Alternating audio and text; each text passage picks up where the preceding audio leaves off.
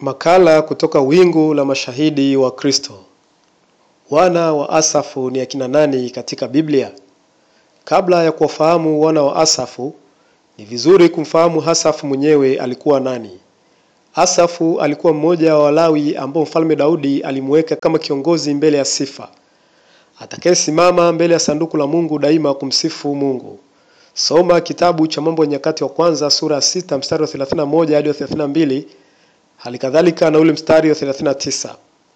Katika mstari wa kwanza Biblia inasema wakaliingiza sanduku la Mungu na kuliweka katikati ya hema aliyoipiga Daudi kwa ajili yake. Wakatoa sadaka kuteketezwa na sadaka za amani mbele za Mungu. Na Daudi alipokwisha kuitoa sadaka kuteketezwa na sadaka za amani, akawabariki watu kwa jina la Bwana. Kisha akawagawia kila mtu wa Israeli, waume kwa wake, kila mtu mkate wa ngano na kipande cha nyama na mkate wa zabibu. Akawaagiza baadhi ya Walawi kwamba watumike mbele ya sanduku la Bwana, wamfanyie ukumbusho na shukrani na sifa Bwana Mungu wa Israeli. Asafu mkuu wao na wapili wake Zekaria na Yeli na Shemiramothi na Yeieli na Matithia na Eliabu na Benaya na Obed-Edomu na Yeeli wenye vinanda na vinubi, naye Asafu mwenyewe kupiga matoazi. Kulingana na maandiko, Biblia inasema huyu Asafu hakuwa tu mwimbaji bali mwonaji pia. Ukisoma kitabu cha Mambo ya Nyakati wa Pili sura 29 mstari wa 30, maandiko yanasema tena Hezekia mfalme na wakuu wakawaamuru Walawi wamwimbie Bwana sifa kwa maneno ya Daudi na ya Asafu mwonaji, wakaimba sifa kwa furaha, wakainama vichwa vyao wakaabudu. Baadaye uzao wa Asafu uliendeleza nyayo zake, na wote wakawa waimbaji katika hekalu la Mungu lililokuja kujengwa baadaye. Na hata baada ya ule uhamisho wa Babeli, waliporudi bado waliweza kuwekwa katika kazi hiyo hiyo ya sifa.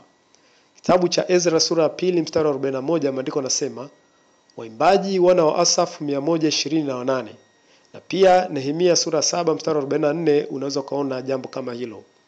Hali kadhalika kuna baadhi ya zaburi zilizojulikana kama zaburi za Asafu ambazo ni zaburi ya hamsini na ile sabini na tatu mpaka sabini na nane.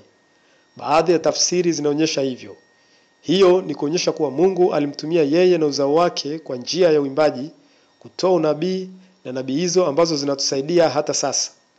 Lakini kwa sasa wana wa Asafu ni akina nani na tunapata funzo gani kutoka kwao?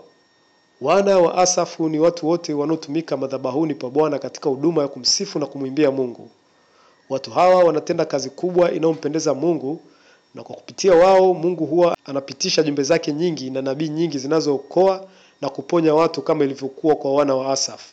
Hii ikiwa na maana kwamba wakitumika vyema katika kazi yao basi ni wana utumishi mkubwa na hata zaidi ya zile huduma nyingine zote.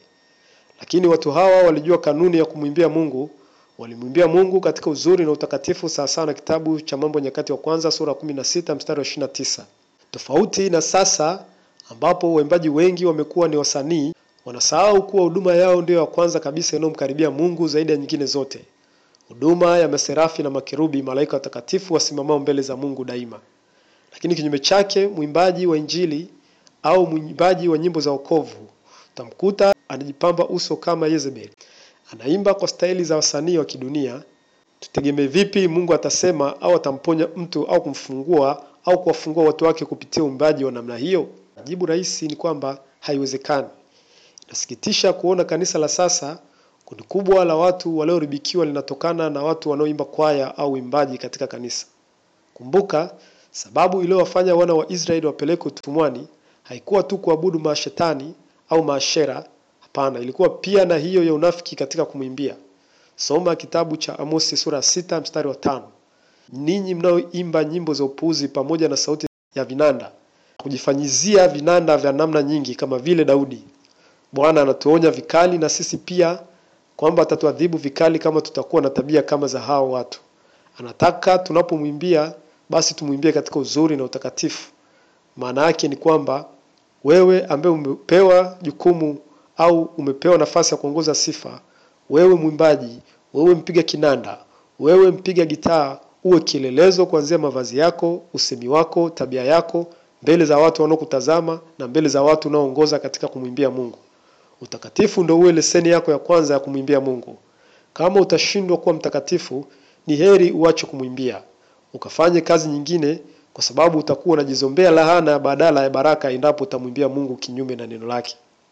Mahali Mungu anaposifiwa au kuabudiwa ni mahali pa kuwa makini sana. Wengine walipoteza maisha walipojaribu kuvuruga utaratibu pindi Mungu anapokuwa anasifiwa. Soma kitabu cha Samueli wa pili sura ya sita mstari wa kwanza hadi kumi na moja utaona jambo hilo. Vivyo hivyo na wewe mwimbishaji kanisani, usipokuwa makini na huduma yako, uwezekano wa kukutwa na hayo pia upo juu yako. Bwana anataka sote tuwe wana wa Asafu ili atutumie kumtukuza yeye pamoja na kuzungumza na watu wake ili aziponye roho za watu wake na sisi atupe thawabu. Bwana kubariki, Bwana kulinde. Maran Atha.